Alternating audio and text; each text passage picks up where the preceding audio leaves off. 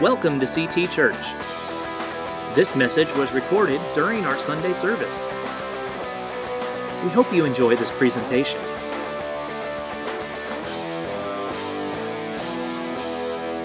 Thank you for coming to church on a Saturday, excuse me, Sunday night and making God a priority in your life. I believe because you have honored God by coming to his house on a Sunday night. I know the culture doesn't do many of these anymore, but because you have honored God on a Sunday night and come to his house, he will pour his favor on you, and your work week will be so much better, and your school week will be so much better because you chose to honor God. If you believe that, can you just clap your hands and give the Lord praise? Yeah, we honor you, Lord. We honor you. Get your Bible and turn to 2 Timothy chapter 3. 2 Timothy chapter 3, starting in verse 1 through 5, I want to speak to you on last day lovers. Last days lovers. And no, we're not speaking about a Motown song.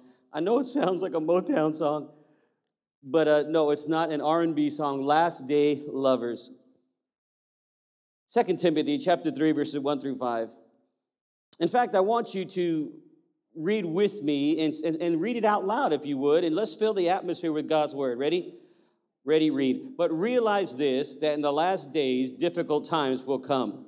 For men will be lovers of self, lovers of money, boastful, arrogant, revilers, disobedient to parents, ungrateful, unholy, unloving, irreconcilable, malicious gossips, without self control, brutal haters of good, treacherous, reckless, conceited lovers of pleasure rather than lovers of God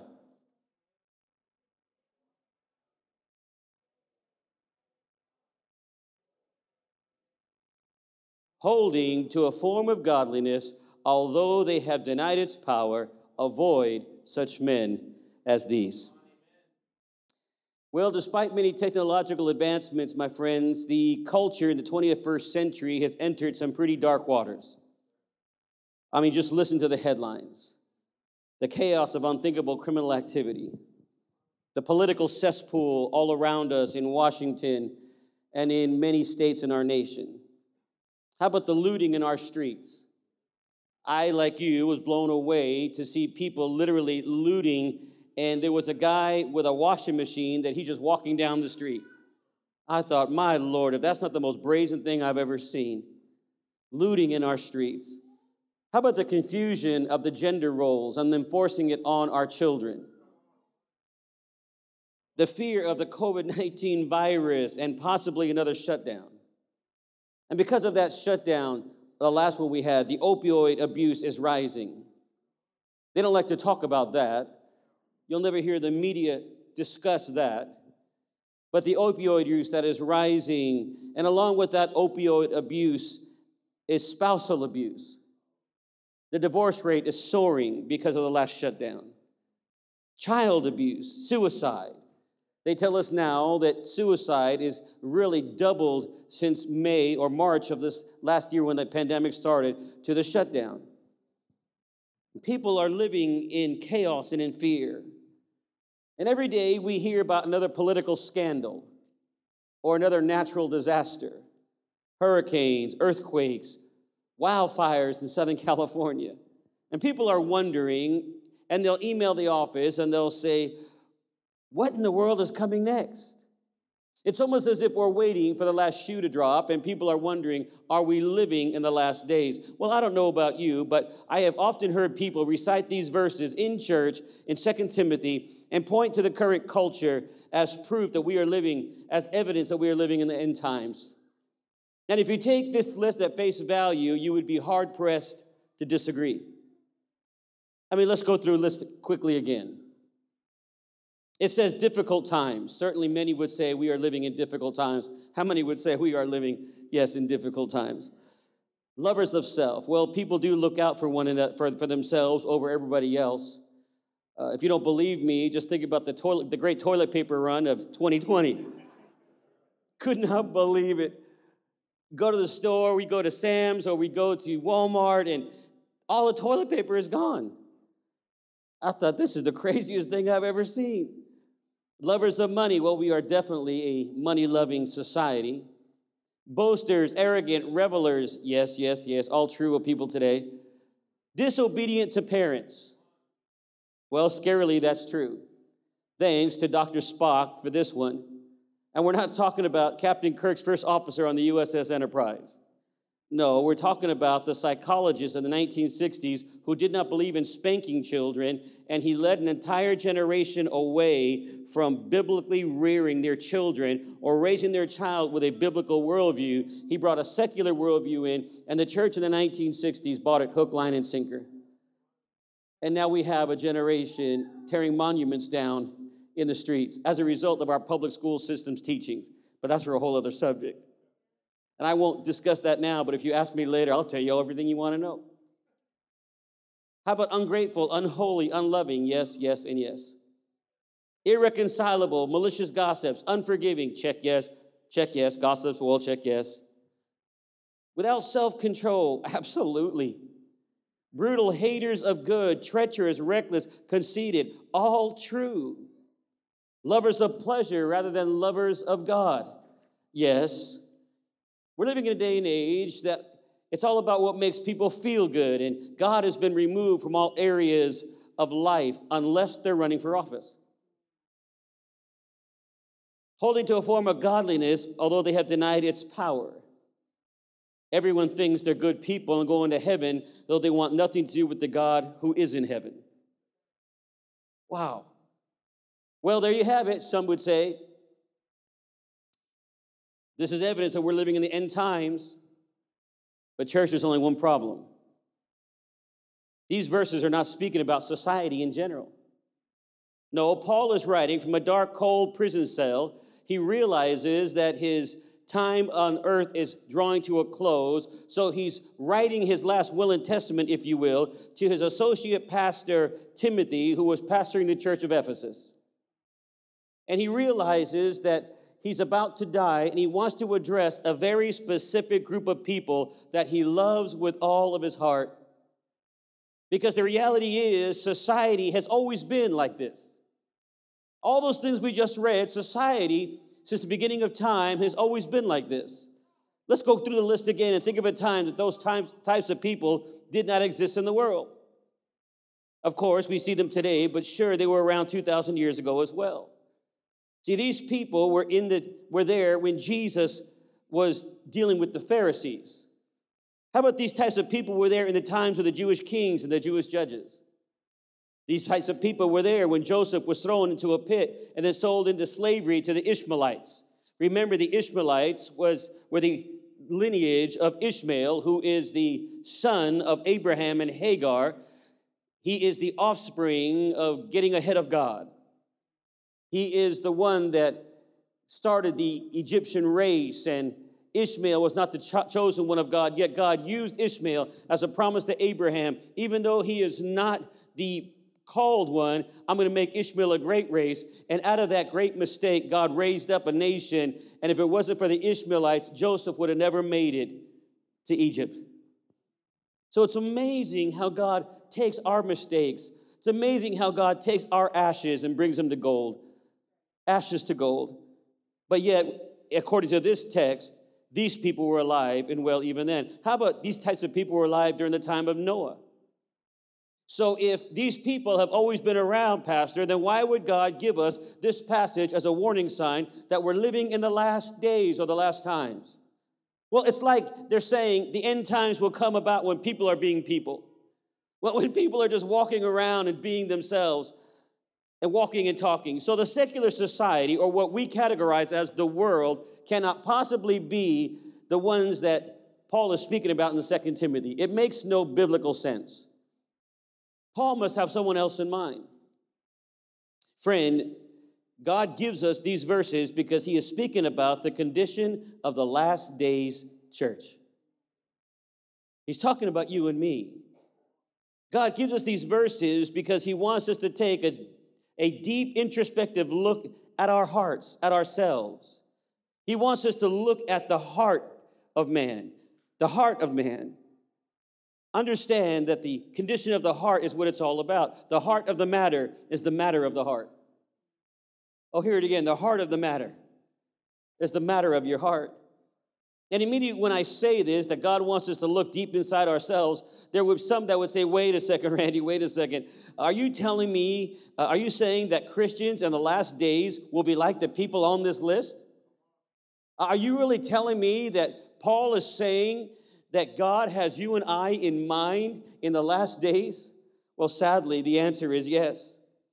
One of the key signs that we are in the end time is the condition of the church.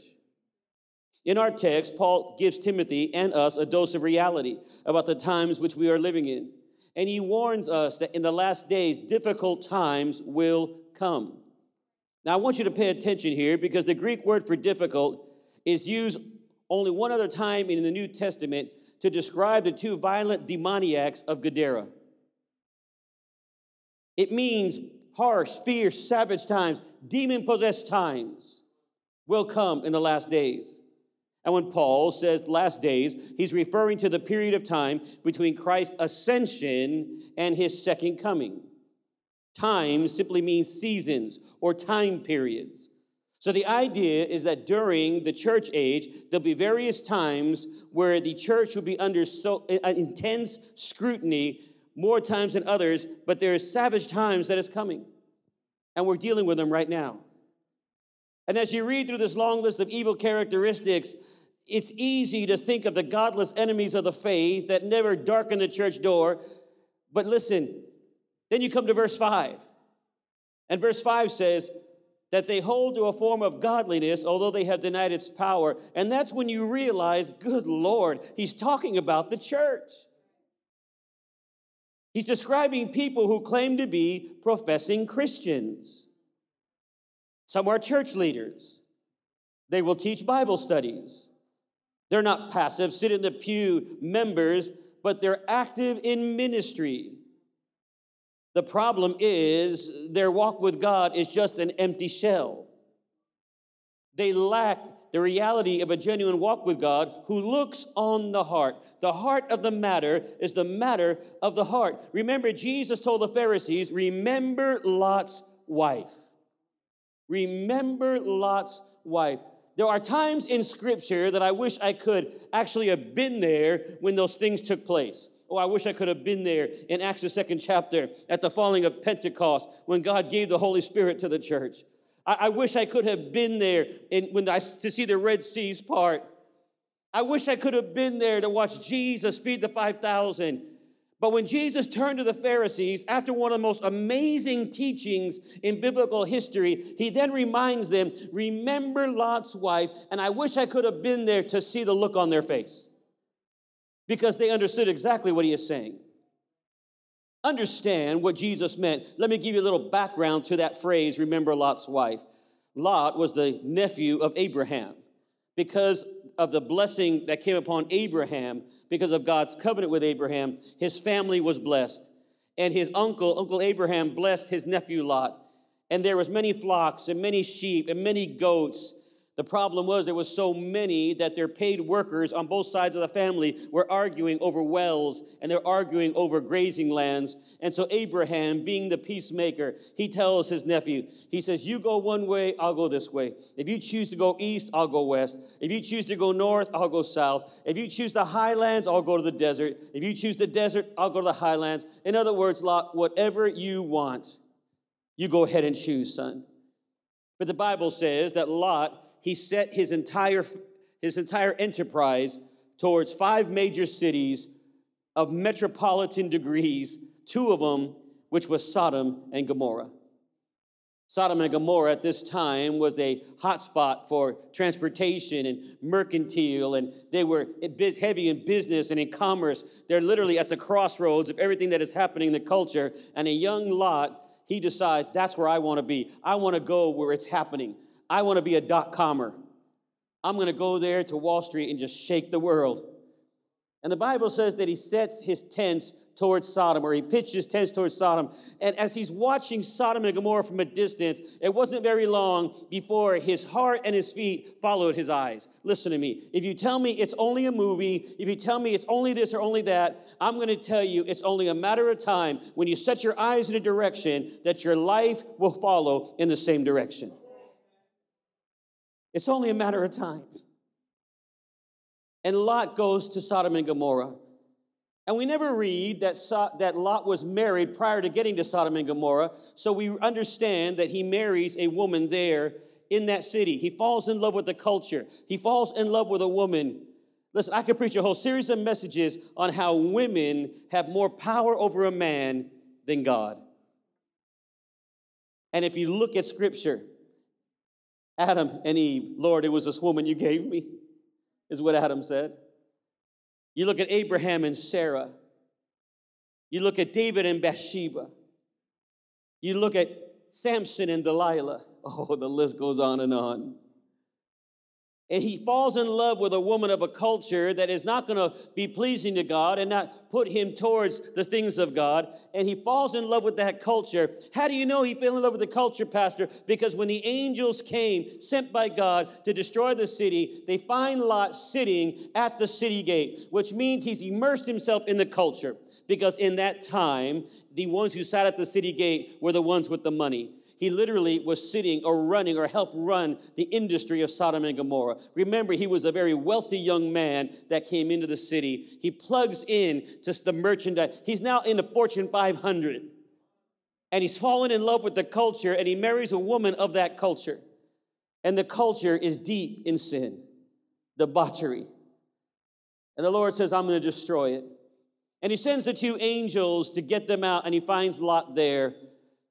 And so he tells Lot, let's go. And they walk all the way across the city, two angels with Lot. The men of Sodom and Gomorrah are so filled with sexual perversion that they're banging on the door of Lot and asking him to send the men out so that we may have our way with them physically. And Lot is so immersed in the culture, he's grown so cold to the things of God that he says, No, no, let me send my virgin daughters out instead.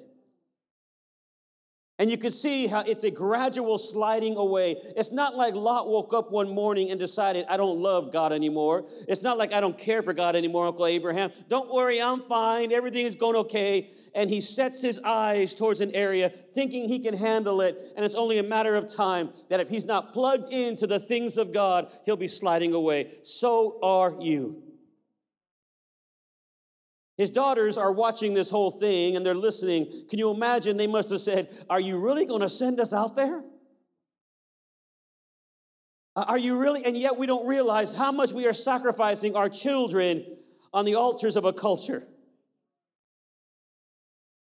And so, as they're walking out, as the story goes, Lot's wife looks over her shoulder. They're almost out of the city. There are huge burning boulders of hail falling out of the sky. The city is in destruction, it is burning, and she turns back to look. She's a daughter of Sodom. She loved the culture, and she looked back to look, and God says to her, I'm going to show all the world what I've been looking at the whole time.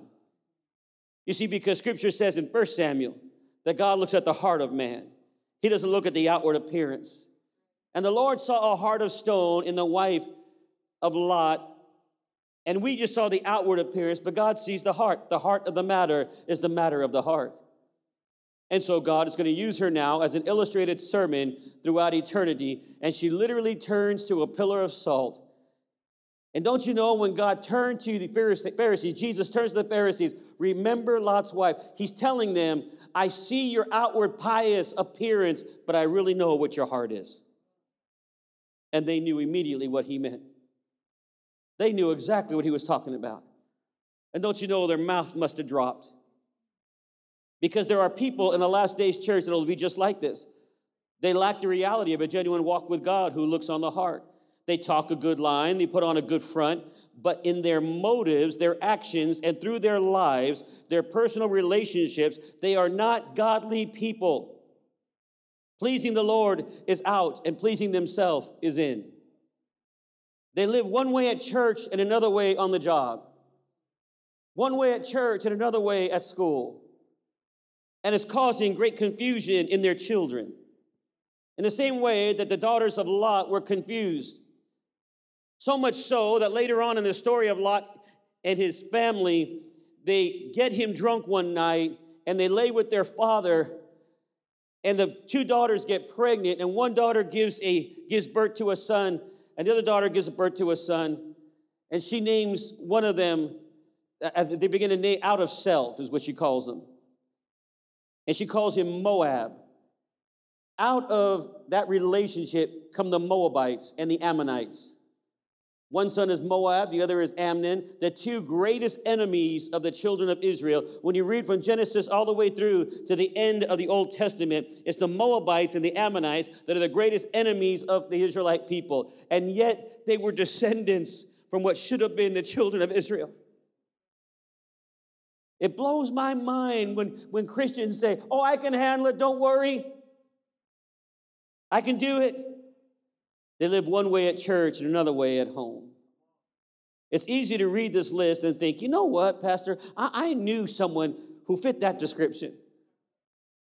You, you know, it's easy for us to look at our lives and all our friends and say, you know, I used to know someone like that. He was a real jerk, or she was a real jerk. Or I've read about people like that in the church.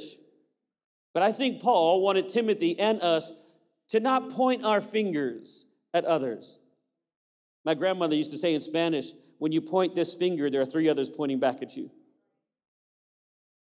She would always say, Look at the three that are pointing back at you. And I think Paul wanted Timothy and us to do some personal soul searching as we read this list and ask the eternal question of ourselves. Here's the question Lord, is it me? Could I be drifting into holding to a form of godliness but denying its power to transform my heart on a daily basis? And it's not like you wake up one morning like Lot and decide, you know, Lot didn't, like I said, he didn't wake up one morning and say, I don't love Jehovah. He just was setting on a path. And it's not like you wake up in the morning and say, I'm not going to pray today, and, or I'm not going to read my Bible, or I don't trust God. But what happens is you get caught up in the lifestyle, you get caught up in your everyday things. Did you know it takes 30 days to create a habit? And if you do something for 30 days continually, it'll create a habit. And so many times we have our routines, don't we? we set the coffee to go off at a certain time and we set the alarm to go off and got to have the kids at the bus stop at a certain time and i got to ch- check into work and clock in at this time and i'm off on that time and i'm texting my wife and baby you pick up the, the dry cleaning and I'll, and I'll get some sandwiches to bring home and everything's on a time clock and it's not like you meant to, to walk away from god. It's not like you meant to not pray. It's not like you meant to not fast. It's that one day you find yourself caught up in a lifestyle of Sodom and Gomorrah. Caught up in the lifestyle of America. when the Bible talks about the apostate church, it's not talking about a church that just shakes their fist at God and walks away. It talks about a church that just grows cold over time. Because just before Jesus comes again, many in the church will grow cold in their relationship with God. And it's not like they decided to walk away from Him. In their hearts, they say, Oh, yeah, yeah, I love Him. I do. And that's why this shutdown to this pastor is so heartbreaking.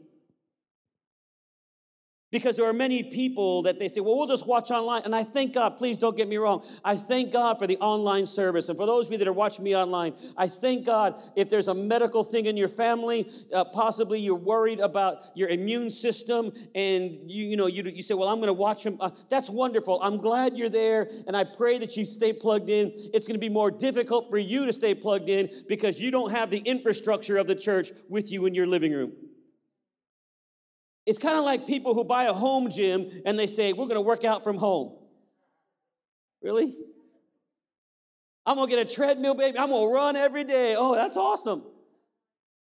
And maybe you do it for once or twice, maybe three weeks, and then pretty soon, since you don't have the infrastructure, you, are not have people cheering you on. That's just human nature. Pretty soon, you're just throwing your clothes over it.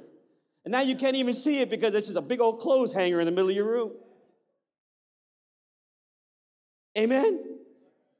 You had good intentions, but when you don't have that infrastructure, and again, I thank God for the online church. I thank God for those that are watching online. And listen, it's going to be more difficult for you if you are online always watching because you don't have the infrastructure. You're going to have to work that much harder to stay plugged in as we are racing towards end times.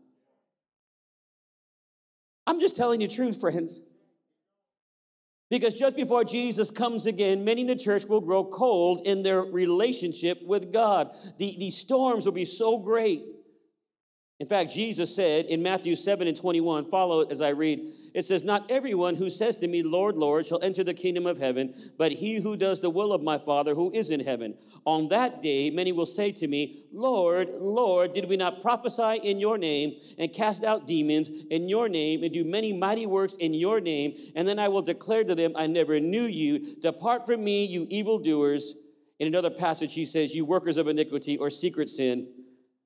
Depart from me, you evildoers. Wow.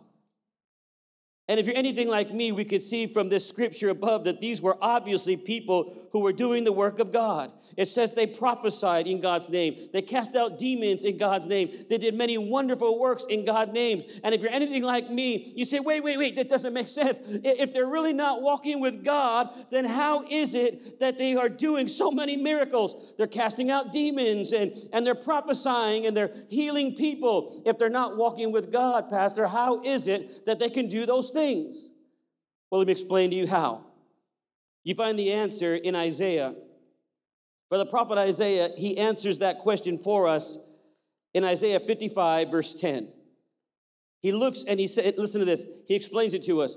Verse 10 As the rain and the snow come down from heaven and do not return to it without watering the earth and making it bud and flourish, so that it yields seed for the sower and bread for the eater, so is my word that goes out from my mouth. It'll not return to me empty, but will accomplish what I desire and achieve the purpose for which I sent it.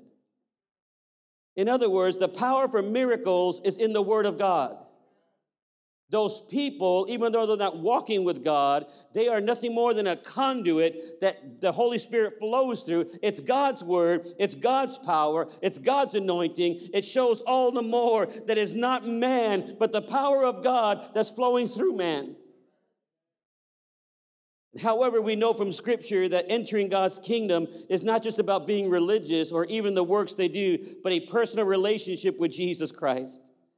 So there will be people in the last days that will do miracles. They'll say, Lord, didn't we do all these things? And he'll say, Depart from me, I never knew you. Workers of iniquity. That's very interesting, workers of iniquity. Because iniquity is secret sin. See, transgressions are open rebellions against God. It's what you do, and you do it because you like it, even though you know it's wrong, but you like it. And then you try to blame it on your personality. Well, that's just the way the men of our family are. We just that way. Boys will be boys. No, it's your sin. You're transgressing the law of God. You know you're not to be looking at that, those women. You know you're not to be watching pornography. You know you're not, but you're transgressing the law of God and you get mad at your wife because she says something and you say, well, boys will be boys. But that's a transgression. A perfect example is David, who should have been off dealing with the things that kings do, but he has reached a point in his life that he is comfortable. There are no more giants to slay, that Goliath is gone. He's flourishing in his life. He's having a midlife crisis and he's up on his roof and he's kicking it and he's laying down. He should have been off fighting battles and he looks off in the distance and he sees a hot woman taking a bath and he says, Who is that hot tomato? Who is that babe? And he goes to his servant and says, Who is that woman? And they say, That is Bathsheba, the wife of Uriah the Hittite. In other words, she's married, she's off limits. And David says, Really? Huh, bring her to me. He transgresses the law of God. He's a typology of the last days church. He should have been off fighting battles, doing what he's supposed to do, but he was luxuriating in his success. And the church will look and say, Look, we've got mega churches. Look, we've got big places. Depart from me. And don't you know there wasn't a person in that palace that didn't realize the king of Israel, the giant slayer, the psalmist of Israel, was having an affair with a married woman? He transgresses the law of God. Problem is, transgressions always surface. And now you've got to cover your, yourself. Or you repent. David did not repent. He covers himself and he concocts this unbelievable plan to have her husband go and lay with her so that he can then say, well, look, uh, it's his child and he transgressed. But listen, you can't get away from God. And suddenly he finds out that she's pregnant, and in secret, he concocts a plan to have her husband killed. The iniquity. The prophet Isaiah said, He was bruised for our transgressions. The things that people see you do on a daily basis, and you do it anyway because you like it, Jesus was bruised for those things, but he was crushed for your secret sin. The chastisement that brought us our peace was laid upon him, and by his stripes we are healed. So the secret sin is what Jesus is going to say Depart from me, I never knew you. We never came into intimacy together. Because there's more than just doing miracles, is that you got to have a relationship with God. As a result of that relationship, throughout the history of the church, the church has been known as being sanctified or separated from the world. She did not look like the world. We did not act like the world. We did not talk like the world. And I'm not just speaking about the way we dress, though the way we dress can really cause many people to stumble. You don't have to look like you spent a week in a bottle of bleach and, and sackcloth and ashes and, and, and walk around the city. No, no, no. But you have to look at yourself and say, Lord, is this okay for a daughter of heaven to begin to walk around in? I, I am royalty. I carry myself that way. And so it is with the men. And this is why people were drawn to the church in the first place. We were different. I want you to ask yourself is the church today different from the world? And this is why people were drawn to us today. Many claim to be Christians.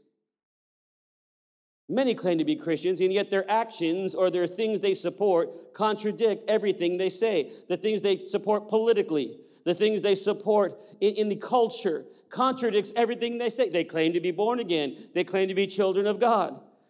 But the Bible says, You shall know them by their fruit. And the fruits of the Spirit are love, joy, peace, patience, kindness, goodness, faithfulness, gentleness, and self control. People always ask me, Pastor, how can I know if I'm growing in the Lord? I mean, I've been saved for a long time, and so what is the barometer from God? Has God given us a barometer or a measurement stick? Yes, He has. Love, joy, peace, patience, courteous, gentleness, temperance, self control. God gives us a list, and we simply have to honestly compare ourselves in our prayer closet to this list. In my life, Lord, am I growing in these areas of love, joy, peace, patience, courteous, long suffering, gentleness, meekness? Or is there an area of my life, Lord, that I'm falling short? This is how you know if you're growing in the Lord. Lord, lead me that I don't stumble in these areas. And how many today are really walking in the fruit of the Spirit? Many today who claim to be Christians are calling good evil and evil good. And I don't mean to get political, but there are many. I don't, I don't understand how Christians can support political things that are not biblically standard and given from God. I, I just don't understand it. There are some things that are just clear. God says we are to protect the womb of the child, mother. It is supposed to be the safest place. Life begins at conception. And yet there are many Christians that they say, well, it's okay, it's no big deal. Abortion's okay. I'm sorry, friend, according to scripture, it's not okay. Truth is still truth. And these are workers of iniquity. Jesus spoke about those that say to that many claim to be Christians, they're calling good evil and evil good. The Bible says they are always learning, but never able to come to the knowledge of truth. You say, well, wait a second, what does that mean? Always learning, but never able to come to the knowledge of truth. What truth? Well, the truth that we cannot go on claiming to be a Christian and live a double life. That's the truth he's talking about. See, Jesus said only those who do the will of his Father, not just say it, will enter the kingdom of God. The reality is your double life mocks God. It mocks God. It allows unbelievers to mock, ignore, or totally reject God's word because they see how we live, they see how we act, and how we live will directly affect how people feel about God and His written word, no matter your station in life. And isn't it amazing how people on your job, they know you're saved. And the moment you blow it, they'll say, hey, hey, hey, uh, don't you go to that church? then why did you just say what you said? Our first reaction is to try to cover our tracks. Well, you know, I'm sorry. Just, just own up to it. You know what? You caught me. I blew it. I blew it. And I ask your forgiveness because then I'm going to ask God to forgive me. Because Christian men and women who are not what they ought to be will give people reason to blaspheme God's word. Listen, friends, the world doesn't judge us by our theology, it judges us by our behavior. Oh, hear that again. The world does not judge us by our theology, the world judges us by our behavior. Comedian Bill Maher, he said this, and I very seldom quote Bill Maher because he very seldom has anything worth quoting. But here's what he said Jesus as a philosopher is wonderful. There's no greater role model, in my view, than Jesus Christ. It's just a shame that most of the people who follow him and call themselves Christians act nothing like him. Because if unbelievers see that our lives are truly transformed, separated, and distinct from the world, they might conclude that the scripture is true and powerful and life changing. See, the credibility of Christians or the credibility of the gospel is inseparably linked to how you live. And that is why it's so devastating when well known pastors or Christians or leaders are caught in some gross sin or immorality. How do you think people react when they see Christians that are falling and pastors that are having affairs and churches that are full of hypocrisy? They laugh at us, thus short circuiting any chance we have to lead them to Christ. It's vital to the credibility of the faith and the effectiveness of our personal witness and preaching. That's ultimately what's at stake in the way you live your life. It's the credibility of God's word. When you honor God and live a godly life, you honor His word. It makes serving God attractive. I want you to understand when you leave here tonight, your ultimate goal is to walk with God and make serving God look attractive. That's our responsibility as Christians.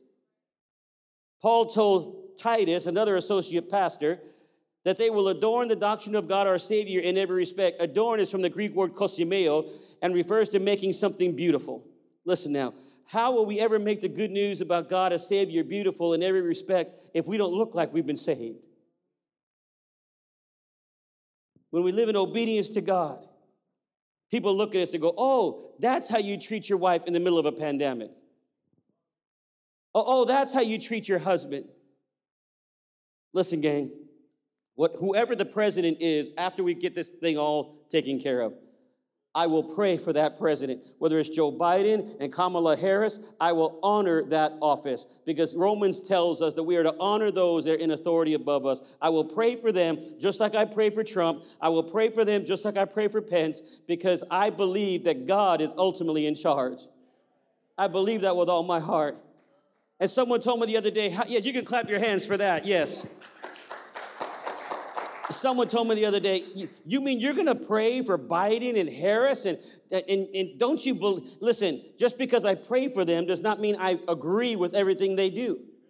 I still have a biblical worldview, but I would be an idiot, it would be asinine not to ask the God of heaven to intervene into that office and open their eyes that God might be glorified. And that is our job as the church. And when those around us see us helping rather than exploiting, when they hear us talking with purity instead of profanity, when they observe us speaking truthfully rather than deceitfully, our example will set a rebuke of selflessness and holds, it, it sets an example already. And they say, Oh, that's how you operate. That's how you live. Unfortunately, many Christians are barely able to keep their own spiritual and moral house in order. And that's why it's so imperative and so important that we learn what the Bible actually says. That's why you've got to be in a small group on Wednesday night. You've got to be in, in, that, in that small group environment to have people around you that are uplifting you and sharing with you so that you can grow stronger. Making salvation attractive as our highest calling. When we make salvation beautiful, we make God attractive. We make God attractive. Listen, to convince a man God can save him, I need to show him a man God has saved. To convince a man that God can give hope, I need to show him a man that God has given hope. To convince a man that God can give peace, joy, and love, I need to show him a family that is running after peace, joy, and love to convince a man that God can give him complete, complete and total and utter satisfaction with the wife of his youth. And I don't have to look at those other things to stimulate me. I'm completely satisfied with the wife of my youth. Then I have to show them a man who honors his wife, who cherishes his wife, who lifts her up, who honors her in every situation. And when the world sees people who are holy, righteous, and peaceful, joyful, and fulfilled, they will see the evidence of God's transforming power and they'll say, Wow, that's attractive. I need that. At stake is the eternal destiny of millions of lost people. They may be in your home, right down the street. It's amazing how many are watching you and you don't even realize it. Okay, Randy, that's a tall order, bro. So, how do I do it? It's imperative that we come to the altar and ask the Holy Spirit to empower us to be Philippians 2:15 Christians. I want you to put that on the screen. Philippians 2:15. Blameless and innocent children of God, above reproach. I love that. Holy Spirit, help me to be a blameless and innocent child of God, above reproach. Daniel was a man above reproach in Babylon. They called him Daniel the Beloved. When you study the life of Daniel, it's amazing how the people in Babylon fell in love with Daniel and he never once compromised who he was in God. They call him Daniel the Beloved. In fact, on the night that he's thrown into the lion's den, the king realized that he was duped by the, by the leaders there and he all night long. The king is up praying for Daniel. He's not even saved. He's not even a, a, a Christian or a God fearing man. And all day long, he's praying to Daniel's God to keep him safe. Listen, when you really walk with God, God will have people praying for you that don't even believe in God. And that next morning, he goes and he says, Daniel, did the God in whom you serve protect you? Daniel, the beloved, above reproach blameless and innocent children of God above reproach. Listen now, in the midst of a crooked and perverse generation, God is able, through the power of the Holy Spirit, to make you above reproach in a perverse and crooked generation. Listen, are we not living in a perverse and crooked generation? That means God has the ability through the power of the Holy Spirit, if you will give in to Him, make room for a miracle, like we talked about this morning. Say, Lord, I don't want a visitation, I want a habitation. As for me and my house, we will serve you. God can lift you up and He can cause you to be above reproach in the midst of a crooked and perverse generation. Read the rest, among whom you appear as light in the world. You are lights in the world. Because in the last days, there'll be a great falling away. And sadly, one of the sure signs that we're living in the last days will be the condition of the church. And that breaks my heart. Now, with that as our focus, let's go back to the passage in 2 Timothy 3 and review these aspects again, this time with an eye to the church rather than the world as the subject of Paul's writing. And let me wrap this all up for you. Difficult times. Christians are the most persecuted people group in the world and even in America right now. I told you this morning that I was watching Jimmy Kimmel and he was making fun of the religious right. I said, Be careful. Lovers of self, unfortunately, most Christians now look like the world, putting themselves and their families before others. Lovers of money. As Christians look more like the world, they also act like the world. Ask them to tithe and trust God with their finances, and suddenly, la, la, la, la, la, can't hear you. Can't trust you. Boasters, arrogant revilers. Just check out the social media. It blows my mind. I'll, I'll go on social media and on Facebook. How many Christians in this last election became bitter towards another Christian? Because you said this or you did that. It was almost as if we were divided the sheep and the goats boasters, arrogant, revilers. Just check out the social media of many Christians, especially in the political season. How about disobedience to parents? It's scary that most Christians raise their children using the wisdom of the world rather than using the wisdom of the Bible. And they'll listen to Dr. Phil, who's not even a real doctor, and they'll listen to Oprah, and who's crazy. The world has gotten so open minded, their brains have fallen out. And they'll listen to Oprah and they'll listen to Dr. Phil and, and they'll, you know, oh, they're so smart. No, they're idiots. Don't, ba- don't raise your children based on the latest, hottest. No, base it on the unfathomable, unchangeable Word of God. Every word out of that book is the Word of God. Base your children and your family on the written Word of God. Develop a biblical worldview in your home. If you believe that, someone shout amen. Irreconcilable, malicious gossips. Irreconcilable basically is easily offended. you offend me. I don't like the way you preach. You offend me. So I'm just going to go to the church down the street. See ya. I can say that because I'm an evangelist. Pastor Doug wants to say that, but he can't say that. Actually, Pastor Doug wants to say, don't let the door hit you, with the good Lord split you. Just but he can't say that. But easily offended. The music was too loud. The nursery wasn't nice. Didn't like the lighting. There was weeds in the parking lot. I actually had heard a lady. She was complaining one day. She didn't know I was listening, but she was complaining to the pastor. When I pulled in in my Mercedes, there was weeds in the parking lot. I see, and I told him later, this is why God's called me to be an evangelist and not a pastor. Because I would have looked at her and said, Oh, praise God. I've been praying for someone to notice that. When can you pull them? I've been asking God to send somebody, and you noticed. Without self control, ask a Christian to fast for a day, and dear Lord, it's like, can't do that. Brutal haters of good, treacherous, reckless, conceited. Christians hate those who disagree with them, don't we? If you don't agree with me, I'll just go down the street.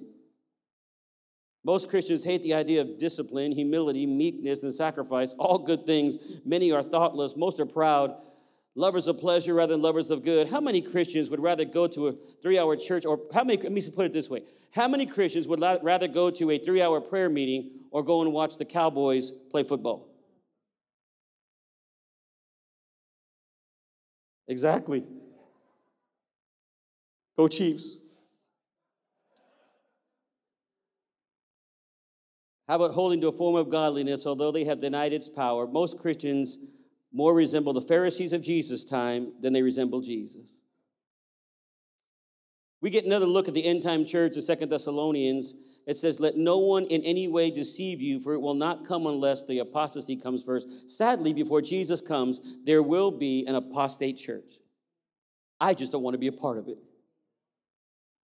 The apostasy is going to come to the church. Apostasy means to abandon or renounce the beliefs of the faith.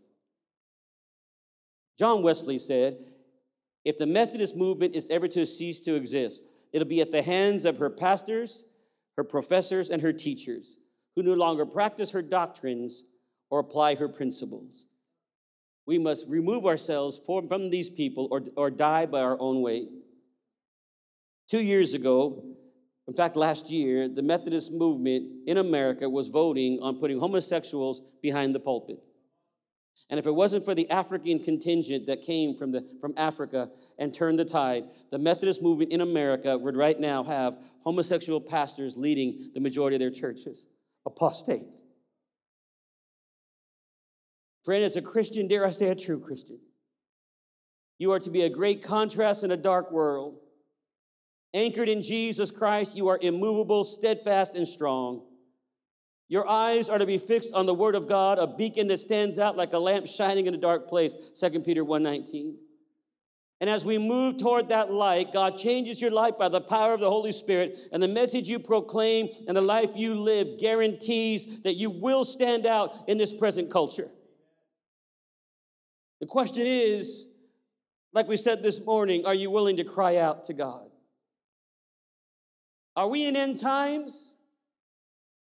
Does the church look like 2 Timothy chapter 3? Well, that's the question of the hour. In some cases, yes, it seems to be headed more and more that way. The more important question is this right here. I want you to come to the piano, Pastor. Not are we living in the end times? That's not the important question. No, the important question for those of you that are watching online and those that are watching me tonight, the more important question is what will you do with the times you are living in? Because these are the last days and the last times for you and me. These are our last days. We don't get any more time. After 70, 80 years or so, we will stand before the Lord, barring a cancer or a sickness that you're taking early or a traffic accident. And if we think the church today proves we are living in the end times, then how will you conduct yourself today? Will you reach out to a lost person to share the gospel before it's too late? Will you live your life that makes the gospel attractive? Not holier than thou and hypocritical. We've all met people like that. They say they're Christians and they walk around with their nose in the air and I'm better than you. No, that's not what we're talking about. Will you love people? Will you love them? Right where they are. I, I, could preach a whole series of messages on how the Holy Spirit meets you right where you are. You might not be at a place that someone else is. You may be further along down the road with love, joy, peace, patience, courteous, long suffering, gentleness, self control. But will you love them? So it makes the gospel so attractive. They go, you know what? There's, there's something about you.